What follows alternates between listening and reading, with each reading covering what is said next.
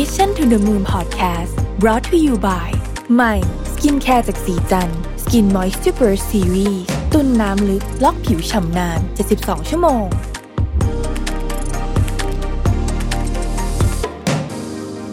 สวัสดีครับยินดีต้อนรับเข้าสู่ Mission to the Moon Podcast นะครับคุณอยู่กับรวิศ หาญอุตสาหะครับ วันนี้เป็นพอดแคสต์ไม่บ่อยเนาะที่จะไม่มีสคริปต์ ในการคุยกันนะครับ ไม่มีเลยนะฮะแล้วก็แบบนึกอะไรจะพูดไปเรื่อยๆนะครับ ใครที่คุ้นกับตอนแบบนี้ก็อาจจะคุ้นว่ามันจะอาจจะมีความแบบงงๆนิดนึงอะนะฮะด้วยความที่บางทีมันไม่เรียงกัน แต่ผมก็จะพยายามทำให้มันเข้าใจง่ายที่สุดแล้วกันนะครับ เรื่องของเรื่องของพอดแคสต์วันนี้เนี่ยมันมาจากวันก่อนเนี่ย ผมก็ไปอัด already ตอนหนึ่งกับอาจารย์นพดลกับพี่ปิ๊กนี่แหละนะครับ แล้วก็พูดกันถึงเรื่องว่าเอ๊ะเราจะพัฒนาทักษะอะไรดีนะ พี่ปิ๊กพูดคำหนึ่งมาซึ่งผมว่ามันจริงมากอย่างน้อยสำหรับผมอะตามความคิดผมแล้วกันนะฮะคือพี่ปิ๊กบอกว่าเนี่ยตอนนี้กำลังใช้ความสามารถชุดสุดท้ายเป็นเหมือนกับสกิลที่ยังที่ยังเกี่ยวข้องกับยุคนี้อยู่อะรอบสุดท้ายละเพื่อที่จะหา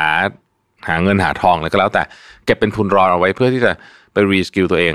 ให้ยัง relevant กับตลาดอยู่ ซึ่งผมว่าอันนี้มันสะท้อนความจริงมากนะฮะแล้วมันก็ มันก็เป็นความจริงของคนอายุประมาณสักสามสิบเจ็ดขึ้นไปผมว่านะครับแต่ยังห่างไกลจากวัยเกษียณต้องใช้คำนี้คือ ถ้าใกล้เกษียณแล้วเนี่ยอาจจะไม่ค่อยมีปัญหาประเด็นนี้เท่าไหร่ละนะฮะช่วงเวลาเนี้ยมันเป็นช่วงเวลาที่ค่อนข้างน่าหวาดเสียวทีเดียวในยุคนี้ที่มันเป็นยุคที่ทุกอย่างเปลี่ยนแปลงเร็วจริง ๆ นะครับ เราต้องตั้งคำถามตัวเองเยอะเลยว่า เราจะเราเราใช้ skill เดิมทำมาหากินต่อไปเรื่อยๆได้ไหมผมคิดว่า สำหรับอาชีพส่วนใหญ่ไม่ได้ บางอาชีพอาจจะได้นะ แต่ว่าอาชีพส่วนใหญ่ผมว่าไม่ได้นั่นหมายความว่าเราต้องหา skill ใหม่แล้วก็ไม่ใช่แค่พัฒนาแบบรูปหน้าปัดจมูก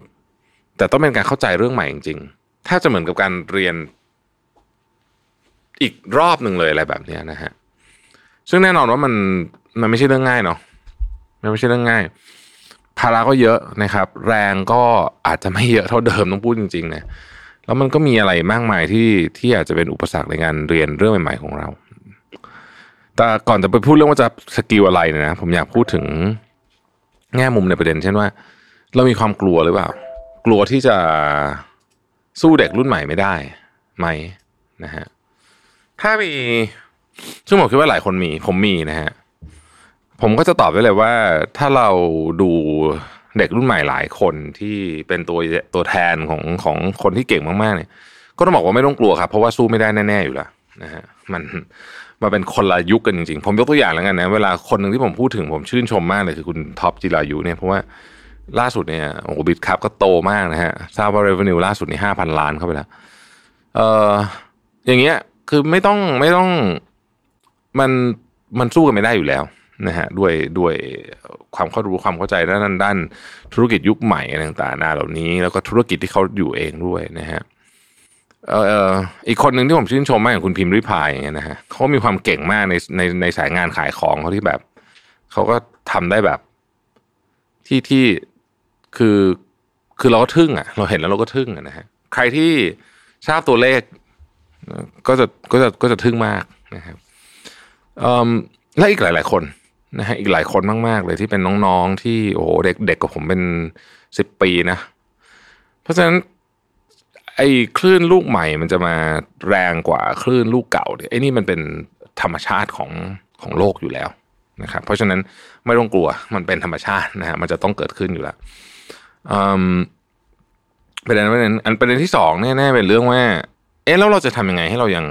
สามารถที่จะ ผมใช้คำว่า relevant แล้วกันก็คือยังเกี่ยวข้องกับตลาดแรงงานนี้อยู่ ยังหาเงินหาทอง ยังมีประโยชน์มีมีคุณค่าอยู่แล้วกันนะครับ เราก็ต้องพัฒนาทักษะใหม่ ซึ่งจะเป็นเรื่องที่อยากคุยวันนี้ ทักษะใหม่ที่ควรจะพัฒนาคืออะไรบ้างนะครับ อันที่หนึ่งทักษะทางดิจิทัลอันนี้ผมคิดว่าจำเป็นจะต้องพัฒนาอย่างมาก อย่างมากในที่นี้หมายถึงว่า ต้องให้อยู่ในระดับที่ค่อนข้างสูงนะครับ โดยเฉพาะถ้าเกิดคุณอยู่ในสายที่เป็นธุรกิจ ไม่ว่าจะเป็นธุรกิจอะไรก็ตาม คนที่เป็นผู้บริหารระดับสูง C level เนี่ยนะฮะควรจะมีความรู้ความเข้าใจเรื่องเทคโนโลยีมาก ๆ มากขนาดไหนสำหรับผมเนี่ยคือคุณต้องเข้าใจทุกเทคโนโลยีที่เกี่ยวข้องกับธุรกิจคุณว่าอะไรจะทำให้มันดีขึ้นแย่ลงคู่แข่งมันยังไงใช้อะไร เข้าใจไปถึงขนาดว่าสามารถที่จะให้ความเห็นในการตัดสินใจเลือกได้ว่าจะใช้หรือไม่ใช้เทคโนโลยีนี้อย่างไรนะครับสำหรับตัวผมเองเนี่ย ผมยังไม่มีความรู้เยอะขนาดนั้น นั่นคือสาเหตุว่าทำไมผมต้องไปโรงเรียนนะตั้งแต่คอร์สที่อย่างในประเทศไทยก็ลงเรียนอยู่กำลังจะเรียน แล้วก็ผมคิดว่าปีหน้าเนี่ย จะเป็นปีที่ผมอาจจะลาไปเรียนแบบคอร์สที่ต่างประเทศสักสองเดือนอะไรแบบเนี้ยนะฮะถ้ามีโอกาสถ้าไปได้ ถ้าถ้าถ้าถ้าอะไรหลาย ๆ อย่างมันเอื้อมหน่วยนะเพราะว่าผมคิดว่าความรู้ความเข้าใจเรื่องนี้เนี่ย มันมันเป็นจุด จุดวิจุดวิกฤตแล้วกันมันอยู่ในช่วงเวลานี้ เพราะช่วงเวลานี้มันช่วงกระโดดของเทคโนโลยีจริง ๆ นะครับ เราไม่ต้องดูอะไรไกลเราดูอย่าง Facebook จะลงทุนใน Metaverse เนี่ยมันเกี่ยวทุกคนเลยนะฮะทุกคนอย่างน้อยทุกคนที่กำลังทำอะไรกับ Facebook อยู่เนี่ย เพราะว่ามันทำให้พื้นที่การแข่งขันของคุณเปลี่ยนไปดังนั้น skill ที่หนึ่งคือ skill เรื่องเทคโนโลยีอันนี้ต้องอันนี้ต้องมี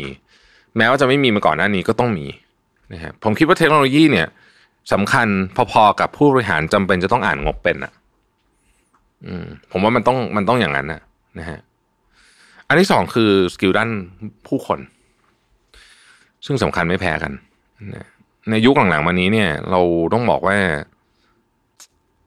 จริงๆไม่ใช่ยุคหลังเรามันเป็นมาตั้งนานแล้วนะฮะเราเราตัดสินใจด้วยเหตุผลก็ส่วนหนึ่ง แต่ว่าเราตัดสินใจด้วยอารมณ์ก็เยอะ นะครับมนุษย์เป็น emotional man นะเราเคยมีหนังสือเล่มหนึ่งชื่อ emotional man อาจารย์นัทวุฒิเผ่าทวีเป็นคนเขียนนะฮะพูดถึงเรื่องว่าเราตัดสินใจเนี่ยใช้อารมณ์เยอะกว่าเหตุผลอะไรแบบนี้นะครับทำนองเพราะฉะนั้นการเข้าใจถึงอารมณ์ของอีกฝ่ายหนึ่ง การเขาบริหารจัดการคน เวลาเวลาคนทำงานเป็นนานๆจะพบว่าการจัดการเรื่องงานเนี่ยง่ายกว่าเรื่องคนนะฮะการบริหารทีมบางทีไม่ได้ยากที่งาน ยากที่คน เราจะทำยังไงให้คน เราสามารถจัดการได้ดีนะครับผมคิดว่าเรื่องนี้เป็นทักษะที่สำคัญมาก เราต้องรับฟีดแบ็กมากขึ้น เราต้องรับฟังมากขึ้น เราต้องพูดคุยกับผู้คนมากขึ้น ทุกวันนี้เนี่ยอย่างที่ผมเคยเล่าให้ฟังในพอดแคสต์เก่าๆ เวลาผมส่วนใหญ่ในหมดไปกับการคุยกับคนอื่นนะนี่คืออันที่สองทักษะเรื่องคนนะครับ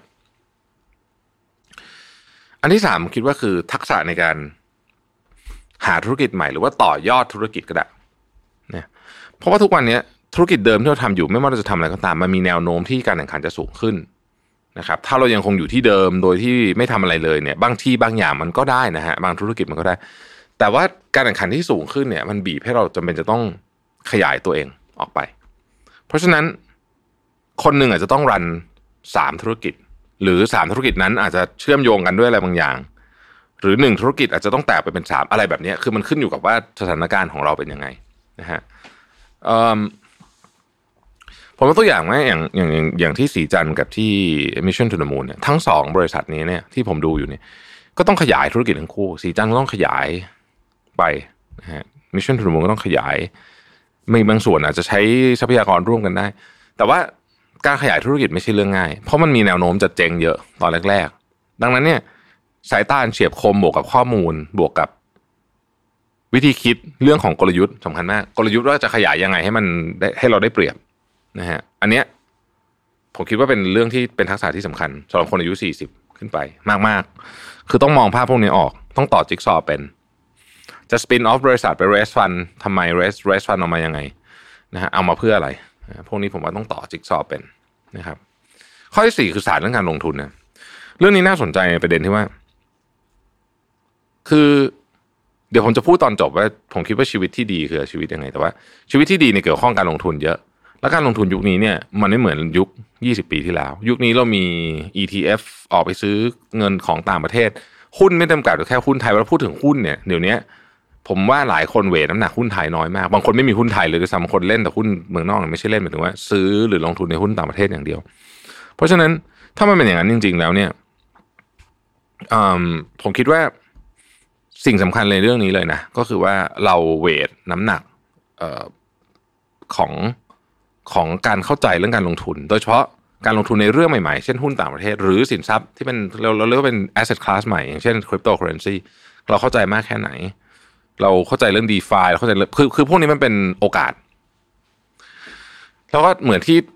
เหมือนที่คนชอบบอกครับ เราไม่มีทางรวยจากการเก็บเงินได้ เราต้องรวยจากการลงทุน แต่ว่าเราต้องเก็บเงินก่อนนะแล้วค่อยมาลงทุน แต่ว่าคุณเก็บเงินตอนนี้เขาดอกเบี้ยเงินฝากคุณได้สตางค์หนึ่งอะเพราะฉะนั้น มันคุณไม่มีทางรวยจากการเก็บเงิน แต่ต้องรวยจากการลงทุนต้องลงทุนให้เป็น แล้วลงทุนในยุคนี้ไมันมีของใหม่ๆเยอะมากต้องใช้เวลาในการศึกษา เพราะฉะนั้นความรู้เรื่องการลงทุนจึงเป็นเรื่องสำคัญ อันที่ห้าผมคิดว่าความรู้เรื่องการทำให้ตัวเองสุขภาพกายและสุขภาพจิตดี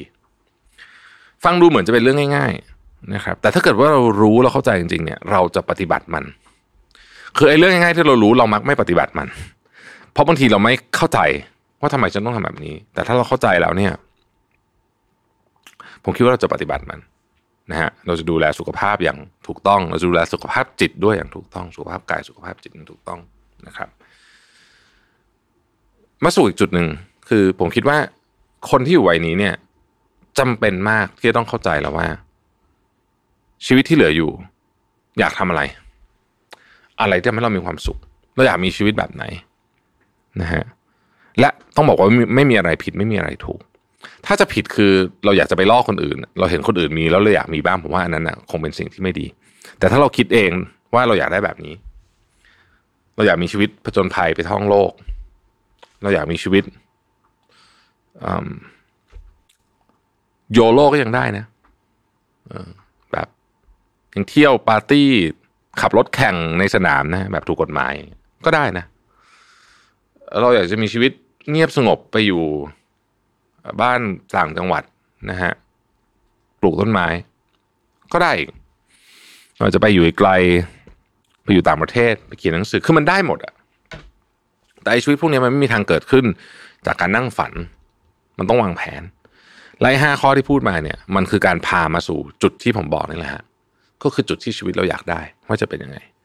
ถ้าวันนี้คุณร่ำรวยแล้ว คุณเลิกทำงานได้แล้ว แล้วคุณไม่อยากทำงานแล้วเนี่ยนะ ไอ้เรื่องที่ผ่านมาเรื่องที่บอกต้องบริหารจัดการเรื่องไปเรียนเรื่องเทคโนโลยีใหม่ๆก็อาจจะไม่ต้องเรียนก็ได้ แต่ผมเชื่อว่า มีคนจำนวนน้อยมาก ที่อยู่ในจุดที่แบบเออฉันเลิกทำงานได้เลยวันนี้ เราก็สบายไปตลอดชีวิต โดยที่ไม่ต้องศึกษาอะไรเพิ่มเติมอีกแล้ว เราก็มีชีวิตที่อยากได้ด้วยนะถ้ามันไม่เป็นอย่างนั้น เราก็ต้องมาวางแผนดีๆผมมองอย่างนี้ว่า ไม่ว่าชีวิตเราจะอยากได้แบบไหนก็ตามเนี่ยหนึ่งสิ่งที่สำคัญมากคือหนึ่งเรา ต้องพยายามไม่ขัดสนเรื่องเงินทอง เพราะเวลาขัดสนเรื่องเงินทองปุ๊บเนี่ยมันก็จะเริ่มลำบากแล้วนี่บอกตรงนะคือคำว่าขัดสนเรื่องเงินทองเนี่ยมันขึ้นกับไลฟ์สไตล์ของเรา ถ้าเราเป็นคนกินง่ายอยู่ง่ายแล้วรายได้เราไม่เยอะก็ไม่เป็นไรเพราะเราเพราะว่าเพราะว่ามันก็ไม่ขัดสนนะฮะเงินเงินเนี่ยมีเยอะมีน้อยมันไม่ไม่สำคัญเท่าว่าใช้เยอะใช้น้อยนะคือ คือถ้าเกิดคุณมีมีมีน้อยแต่ใช้น้อยก็ไม่เป็นไรนะฮะถ้าคุณมีมีน้อยแต่ใช้เยอะอย่างเงี้ยเป็น นะครับหรือคุณมีเยอะแต่ใช้เยอะกว่าไอ้นี่ก็เป็นเหมือนกันนะฮะเพราะฉะนั้นเราก็ต้องดูว่าทำยังไงเราจะไม่ขัดสน ในเชิงของเงินทอง อย่าลืมเผื่อความฉุกเฉินไว้ด้วย ถ้าเป็นไปได้นะครับ ฉุกเฉินเรื่องอะไรก็อย่างสุขภาพเรื่องอะไรพวกนี้บางทีมันมีเรื่องฉุกเฉินอาจจะไม่ใช่ตัวเราด้วยซ้ำมันจะเป็นคนอื่นสอนไม่ขัดสนเรื่องความสัมพันธ์นะฮะนอกจากเราเป็นคนสันโดษมาก เราไม่อยากจะมีความสัมพันธ์กับใครเลยเนี่ยนะฮะหมายถึงว่าความสัมพันธ์ในที่นี้ไม่ใช่เรื่องคู่รักอย่างเดียวนะความสัมพันธ์กับเพื่อนกับ พ่อแม่กับพี่น้องอะไรด้วยเนี่ยแต่มนุษย์ส่วนใหญ่อยากมีความสัมพันธ์ที่ดีนะก็ต้องไม่ขัดสนเรื่องนี้ เพราะฉะนั้นดูแลจิตใจของคนอื่นให้ดีพูดง่ายคือว่าพูดกับคนอื่นดีๆ เป็นคนดีควบคุมอารมณ์ได้ มี EQ สูงๆนะฮะอันที่สามก็คือว่าไม่ขัดสนเรื่องสุขภาพ คือผมว่าชีวิตพอแก่ตัวลงอะ่ะความสุขอันหนึ่งที่มีก็คือความสุขที่ตื่นมารู้สึกว่าเออสุขภาพร่างกายแข็งแรงนะครับเพราะฉะนั้น ถ้าเราเวทเรื่องนี้เยอะๆให้เวลากับเรื่องนี้เยอะมันก็จะช่วยได้เยอะนะครับซึ่งเราก็พูดกันไปเยอะมากแล้วในการดูแลสุขภาพให้แข็งแรง ผมก็คงจะไม่มาทบทวนทุกท่านเป็นการเสียเวลาแต่อย่างใดนะทั้งหมดทั้งมวลนี้เนี่ย ผมคิดว่า skill ที่เราจะเรียนคำถามที่พี่ปิ๊กตั้งมา ว่า skill เราจะหมดอายุแล้วจะเอาอยัางไงดี skill ที่เราจะเรียนหลาย ๆ เรื่องของชีวิต มันต้องประกอบมากับว่า ภาพของเราในชีวิตที่เราอยากได้เนี่ยเป็นยังไง พอสองอันนี้มาประกบปุ๊บกันเนี่ย เราจะเห็นเลยว่า เราจะวางแผนชีวิตที่เหลืออยู่ยังไงนะฮะผมคิดว่าเป็นเรื่องสำคัญ การวางแผนเป็นเรื่องสำคัญ และอย่าลืมว่าวางแผนอะไรไป มันไม่เป็นตามแผนหรอกแต่อย่างน้อย เรายังมีกรอบ เราจะได้รู้ว่าหลุดออกจากแผนแล้วเนี่ย เราจะทำยังไงต่อ เราจะไปแพลน B แพลน C แพลน D แพลน E F อะไรก็ว่ากันไปนะครับ ไม่อยากให้กังวลจนเกินไป แต่ก็ไม่อยากให้ chill จนเกินไปนักสำหรับคนที่กำลังคิดว่าฉันจะทำอะไรกับชีวิตต่อดี เพราะผมบอกเลยว่า เรื่องพวกนี้มันต้องพึ่งตัวเอง ทักษะการเรียนรู้เรื่องใหม่ๆยังไงเราก็ต้องทำเอง สุขภาพเราก็ต้องดูแลเองนะครับ เราสุขภาพแข็งแรงอย่างเดียว แต่ว่าเราเราเราไม่มีความภาคภูมิใจในตัวเองในเรื่องอื่น มันก็อาจจะไม่พอเพราะฉะนั้นผมคิดว่าเรื่องพวกนี้มันต้อง balance ให้ได้นะครับ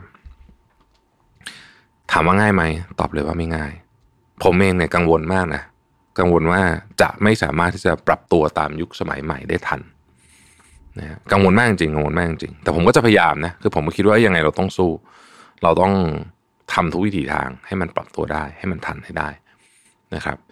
ซึ่งผมคิดว่าการวางแผนคือคือก้าวที่สำคัญที่สุดก้าวหนึ่งนะฮะแต่อีกนั่นแหละ อย่าไปเครียดมากสำหรับคนวัยผมนะฮะสี่สิบกว่านะ อันนี้พูด กับคนวัยสี่สิบกว่า แล้วก็ใกล้เคียงเนะนะอย่าไปเครียดมากแล้วผมย้อนกลับไปอันแรกนะครับ ถ้าเรามองย้อนกลับไปดูน้องๆอะต้องเข้าใจจริงๆว่าคลื่นลูกใหม่เนี่ยเขาจะแรงกว่าเขาจะเก่งกว่าเรา เป็นธรรมดาทำไงก็ได้ขอให้เขาเรายังคุยกับเขารู้เรื่องในตอนนี้เนี่ยผมคิดว่าเรื่องนั้นสำคัญ